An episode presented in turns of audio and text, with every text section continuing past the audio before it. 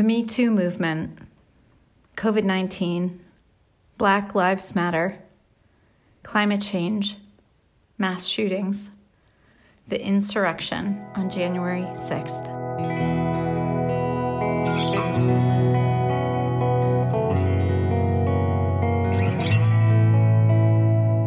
Welcome to The Behaviorist with Work Wisdom where we help you adopt high performance mindsets, behaviors, communication, and culture. I'm Sarah Colantonio. And I'm Kedren Crosby. Our intention for the Behaviorist podcast is to share accessible, concrete practices that you can weave into your whole life to begin a shift toward joy and meaningful achievement. Thank you for joining us today for this conversation about tumult isn't tumult. it? Yes, tumult.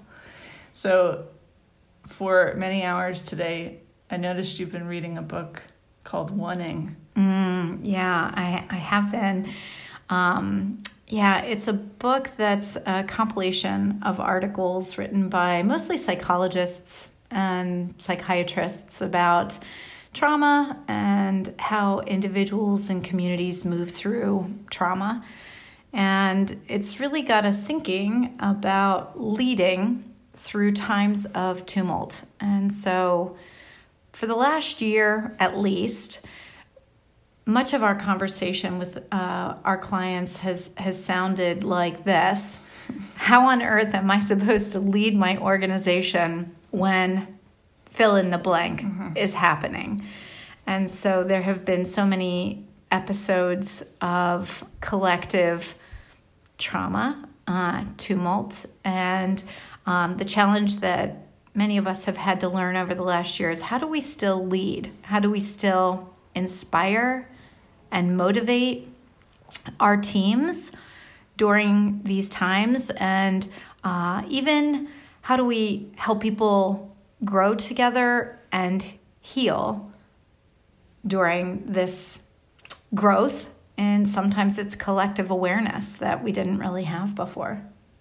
Yeah, you mentioned before this idea of consciousness raising. Mm-hmm. And if you take, for example, Black Lives Matter, mm-hmm. I think mm-hmm. for a lot of folks, it's like a surprise, even mm-hmm. though this has been happening and happening and happening and but for a lot of people they're like what yeah they're learning about history mm-hmm. and they're learning about maybe their coworkers mm-hmm. and their experience and not sure how to handle it i, I feel like in that um, confusion and fear um, I think there's been a lot of questions coming up. Mm-hmm. I think for everyone. Yeah. So for certainly for people of color and also for white folks who are trying to figure out how do they now that they know what they know, how do they get on the right side of history? And so um, it's definitely that that has been one of the many um, collective consciousness raising mm-hmm. events um, that has happened over the last couple of years. Obviously, the Me Too movement um, as well. There were so many people who said, What? How, what? I've never heard of this. And so many of us saying, Well, it's happened to everyone we know. Yeah. Um, so I don't know where you've been. But uh, I think the challenge as a leader is is when there's such disparate experiences, helping everyone move through it um, and not harm each other yeah. or further harm the team. Um, and then, if you're a business, how do you also make money along the way, which is the which is leveling up. So mm-hmm. not only do we need to inspire and create communities of healing, but we need to make sure that we're being strategic and productive and profitable along the way. It sounds impossible. and so that was our last episode of The Behaviorist. Thanks for tuning in. It's not impossible, but it is uh, it is a great way to grow. Uh, and I, you know, again, this year I have just been awestruck by how entrepreneurship and being a business owner is a fast track for growing as a human, for trying to figure out how to get, um, eh, well, even more humble.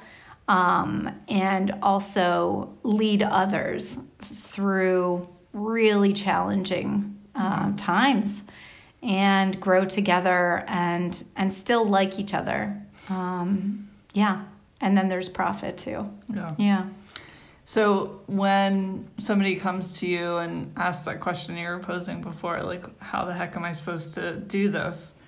What what have you learned? What what how do you answer that question? Well, the first thing is always to be contextual. So, to understand where that person is coming from, what the tumult in their organization looks like, um, and and then respond contextually. Okay. Um, so, I, I don't think that we can give a blanket recipe. Although maybe we'll try for the sake of this podcast today, but uh, every organization is, is experiencing different levels of tumult and trauma and um, so so i think you know universally uh, what what's good medicine for almost every organization is moving towards um, a culture of naming emotions and naming events and um, being able to have language around one's own emotional intelligence um, and uh, using Language and um, having healthy ways to name what it is that they've experienced. So, whether it's an external event um, like the murder of George Floyd and being able to name what the individual might be experiencing. Um, that's that's helpful. Um, being able to also name feelings um, when when one doesn't feel they have a voice, and so naming it, I think, is a is a first step. So that might be introducing emotional intelligence and the feelings wheel, and um, sort of normalizing that the leaders talk about emotions and that leaders talk about their own healing as well, which is really probably a second universally good ingredient uh, in trying to help leaders manage through tumult, which is norming it. And so, norming in the workplace um, that therapy is a thing, and a lot of us do it, and and we feel that it's healthy. Um, at Work Wisdom, everyone gets four therapy sessions a year, um, and they don't have to use them, but they're paid for and they're sitting there, and we'll never know if they use them because it's all confidential. But that that's a way to norm um, emotions and that we go through tumult as long as we're human, and we have to figure out how to. Um, we want to figure out how to grow and heal from these kinds of situations. I also think there are some interesting rituals that organizations can have that help them move through tumult. Um, so, in the work of William Bridges around transition management, marking an ending um, that might be really difficult for an organization. Maybe it had something to do with their identity, but marking it, um, it with a ritual. Um, maybe it's a cake to send off software they don't use anymore or some division that they have sold. Um, but some sort of ritual for dealing with difficult emotions. Certainly, over the last year, we've seen more and more uh, grieving circles that can happen when when a coworker has passed or um, the loved one of a coworker has passed. That that psychologists or therapists will be brought into the organization for a grieving time, and that can be a really healthy ritual that can help people process. So I this might sound cold blooded, but is there a point at which it's too much? Can you name emotions too much? Can you norm it too much? Well, Is it um, I, I think that we have to remember that the workplace has become where we also socialize and where we have friendships and we have community. So I think once upon a time we had churches and the Elks Club and the Ladies Auxiliary and those kinds of things. And I think that the workplace has usurped um, that role in our lives as humans. So I think that understanding that emotions and relationships are part of work now is incredibly important for leaders, that they have to understand that they are um, creating spaces for for those. So I think it's incredibly important that we recognize that everyone has their own appetite for how much they want to talk about emotions. You know, if we're working with here I go stereotyping, an engineering firm, um, it might be different than a social justice nonprofit that we're working with. So how much they want to talk about those things might might vary. And again, thinking about it contextually, I think it depends on the individual.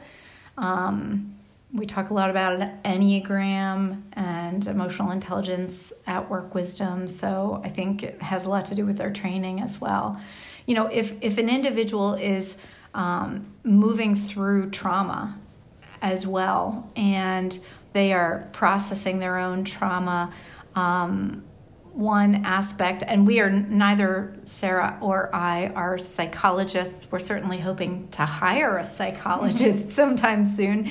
Um, your back, your bachelor's is in psychology, and yeah. I've dropped out of two um, psychology doctorate degrees. Um, but so, um, what my understanding is is that people who are moving through trauma may withdraw, and um, so they may be less interested in having group conversations about feelings mm-hmm. you know and as the leader you might be saying hey let's get together to process our feelings about what happened um, with george floyd and that may be the exact opposite thing that right. uh, folks on your team want want to do that day, especially if they're feeling uh, traumatized by what's happened. So. I think it's it's good to be sensitive. Mm-hmm. I think as much as possible to try and keep some of these offerings, really all of these kinds of offerings, voluntary. Mm-hmm.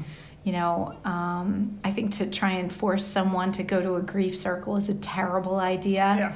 Yeah. Yeah come if come if you feel led. Mm-hmm. Okay. What do you think about that? Well, I I think that we do talk about emotional intelligence so much and how important it is to to learn about so you can grow and be the best person that you can be and but I also I I know it's called emotional intelligence, but I, I don't think of it as being like overly emotional or processing my emotions.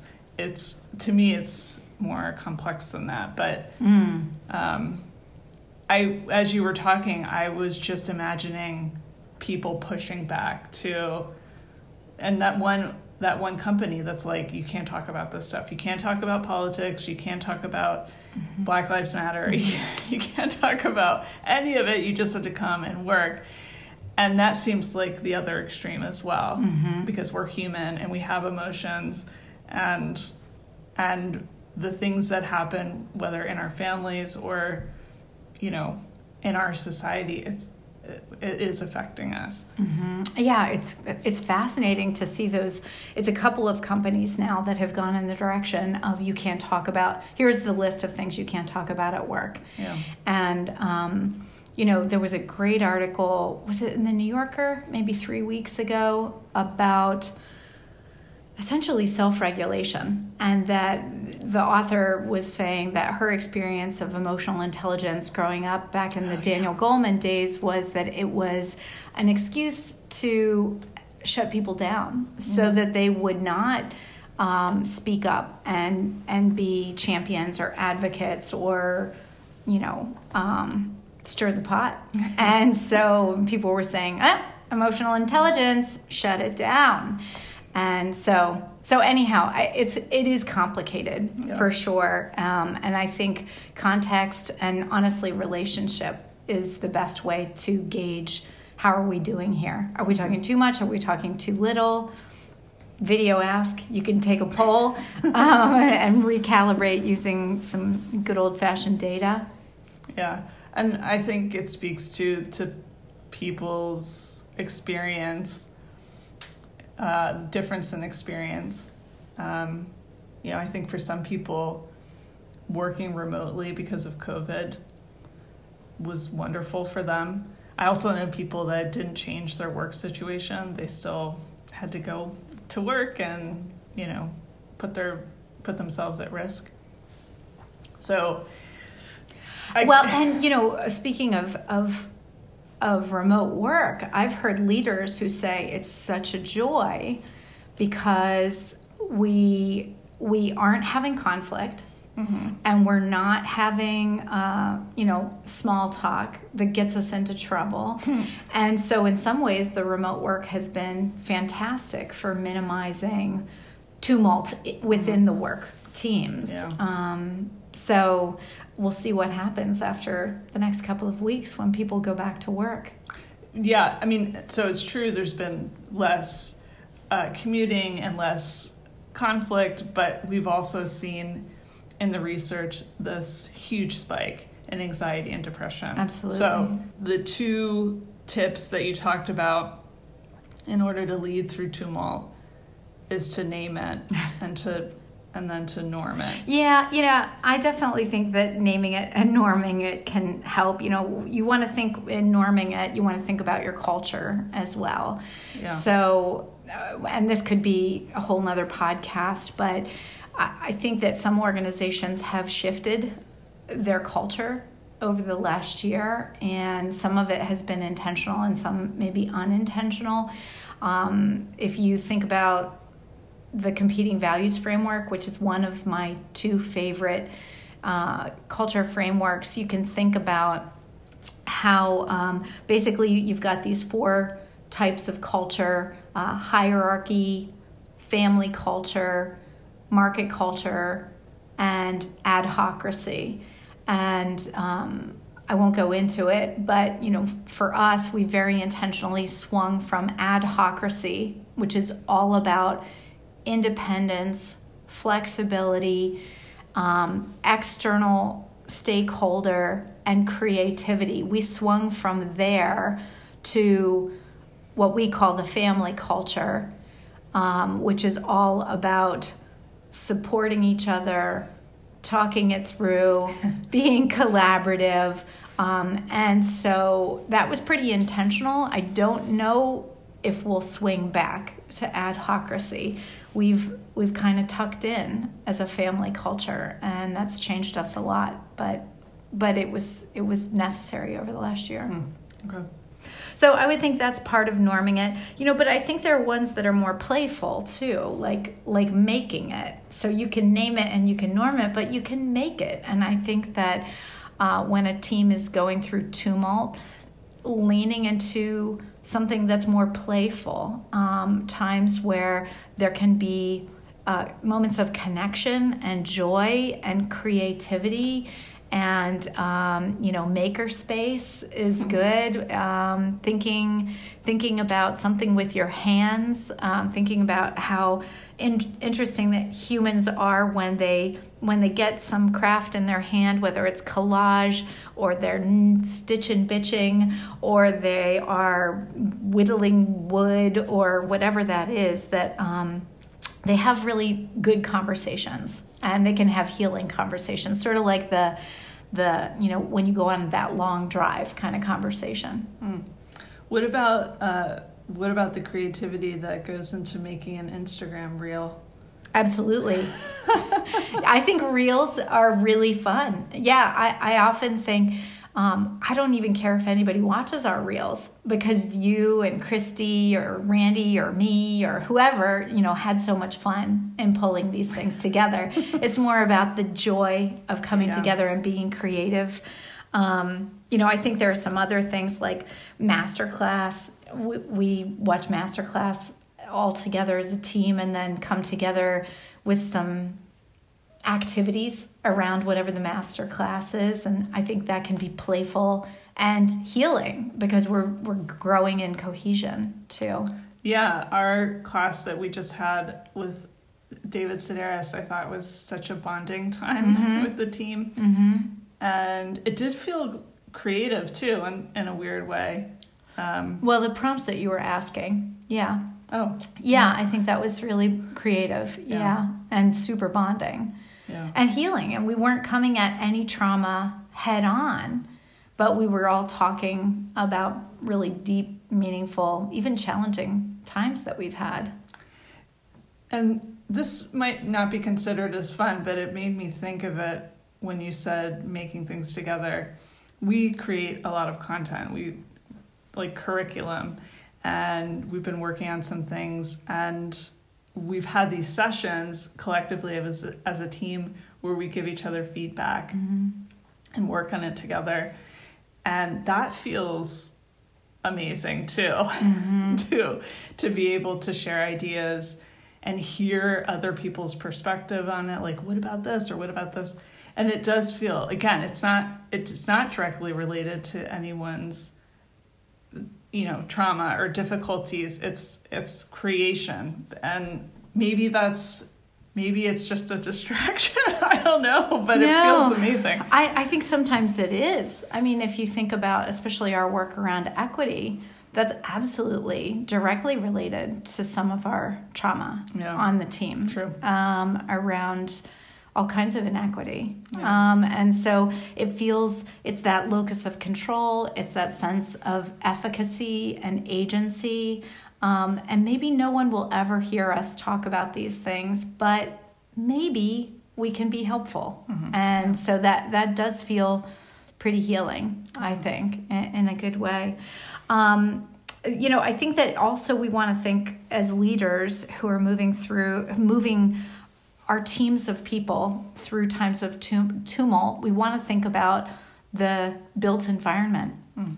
So maybe they're not in the built environment all the time, but we want to think about maybe our offices, but maybe also their home offices yeah, and you know the cockpits that people uh, our teams are creating in their homes is there any way that we can make those um, more healing spaces. Um, our offices are changing, so we don't need our offices as much as places to do work, and we need them more to be places to build cohesion and maybe creativity um, and have deeper, maybe one on one conversations. So I know we're changing our built environment and, and maybe some others as well. Thinking about um, nature as much as possible. So I know that nature is a great healer of people who've experienced trauma. Yeah. And so thinking about how do we bring nature in or how do we move our workplaces into nature. Um, really neat organization in Baltimore that we've gotten to be friends with um, that is very interested in creating exterior, outside workplaces. So, what? yeah, they're super cool. Um, so I think that's another one. You know, obviously moving our bodies as much as possible is important and trying to create norms around that. So whether it's in the workplace or just creating works, uh, normal, normal, um, you know, conversations around how we're all making sure that we are moving our bodies so that we are moving through times of tumult, uh, recognizing the importance of our, our physical um, movement mm-hmm. to manage some of that uh, emotion. What are you thinking about that?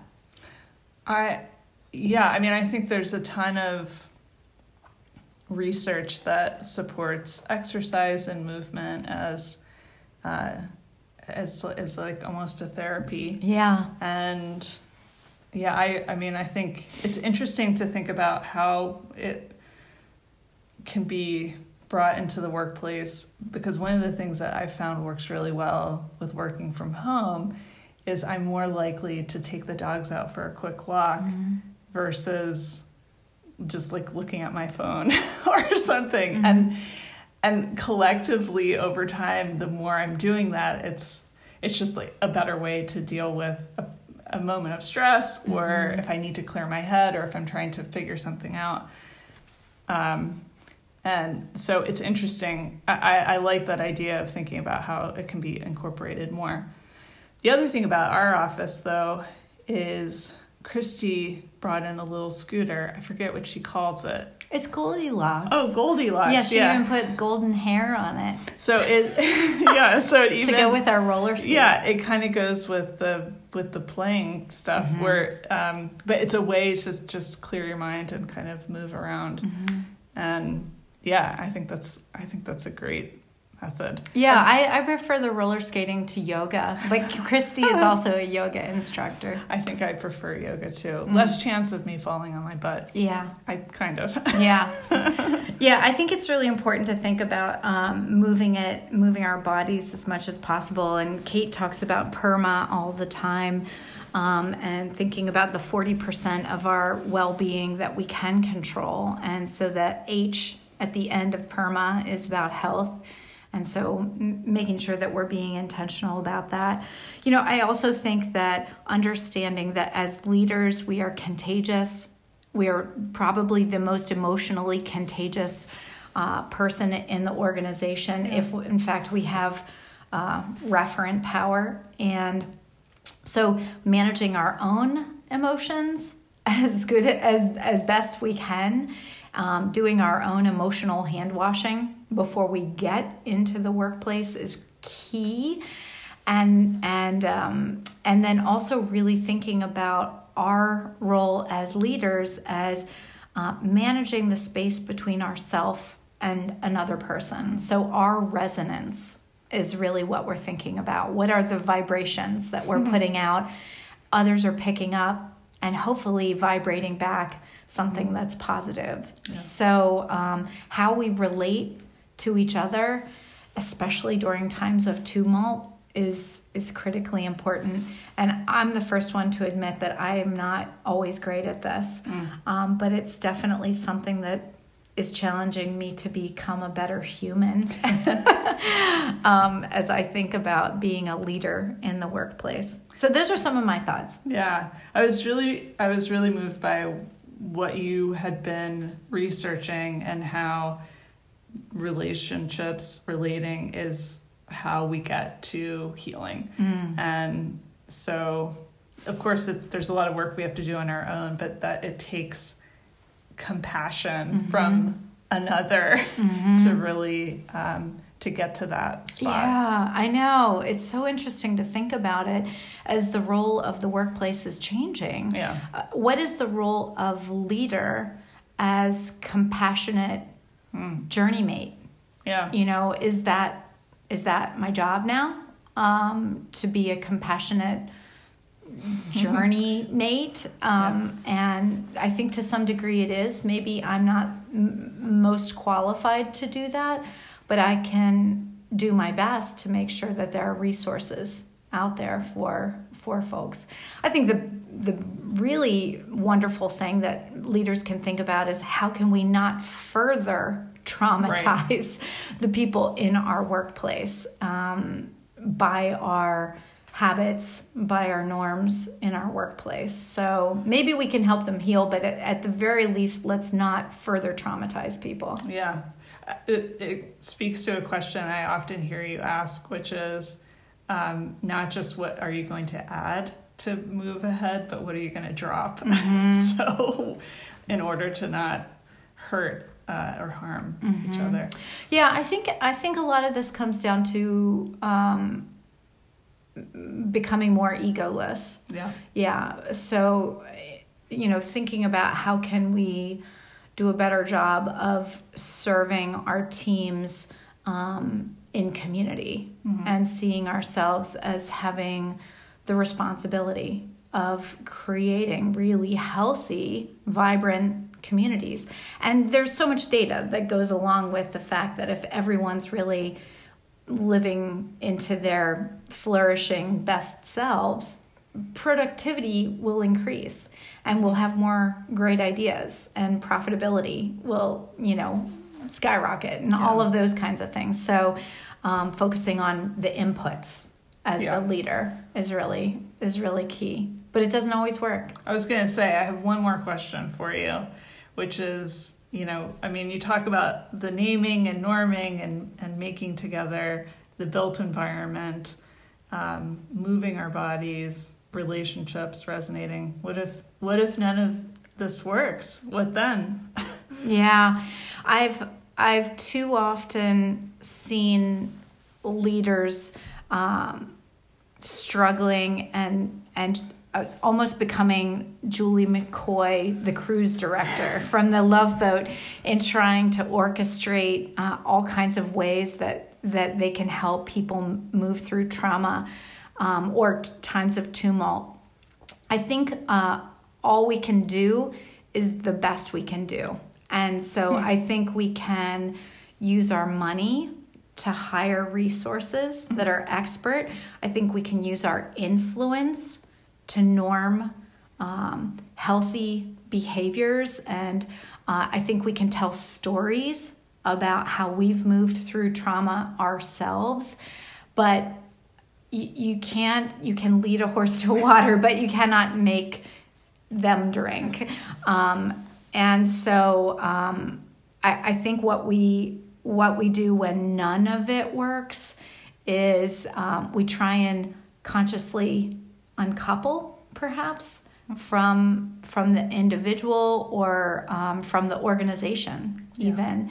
And i think there's a way to move uh, just as gwyneth paltrow and who was she married to? The musician I don't remember his name. I forget his name too, but uh, you know that when they broke up, they consciously uncoupled. It wasn't an ugly divorce, but it was a uh, we're not serving each other Yeah. anymore, and you can be someplace um, that allows you to flourish, and I can be someplace that allows me to flourish. So I think that that is some leveling up that leaders need to learn, myself included, about how to. Uh, what to do when none of it works. It may be that it's not meant to be.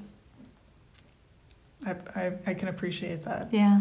Thank you so much for having having this conversation. Thank you, listeners, for downloading The Behaviorist. We hope that you'll subscribe.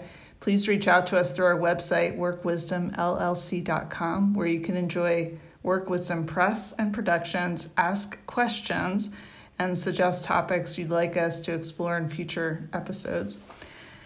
As is our custom, we're going to leave you with a one minute wisdom by Anthony DeMello. A woman in great distress over the death of her son came to the master for comfort. He listened to her patiently while she poured out her tale of woe. Then he said softly, I cannot wipe away your tears, my dear. I can only teach you how to make them holy.